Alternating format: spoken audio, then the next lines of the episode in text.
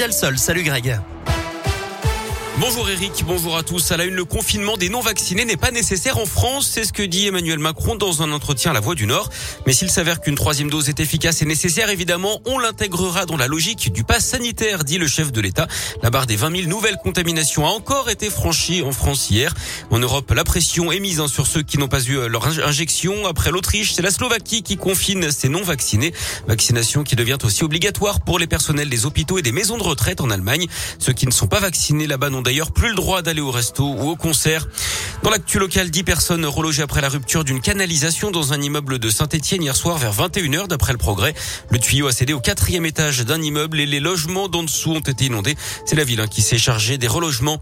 Il avait créé une sacrée pagaille sur les réseaux 4G et Wi-Fi dans l'agglomération de Clermont-Ferrand l'été dernier. L'homme retrouvé avec un brouilleur d'ondes a finalement écopé d'un rappel à la loi d'après la montagne.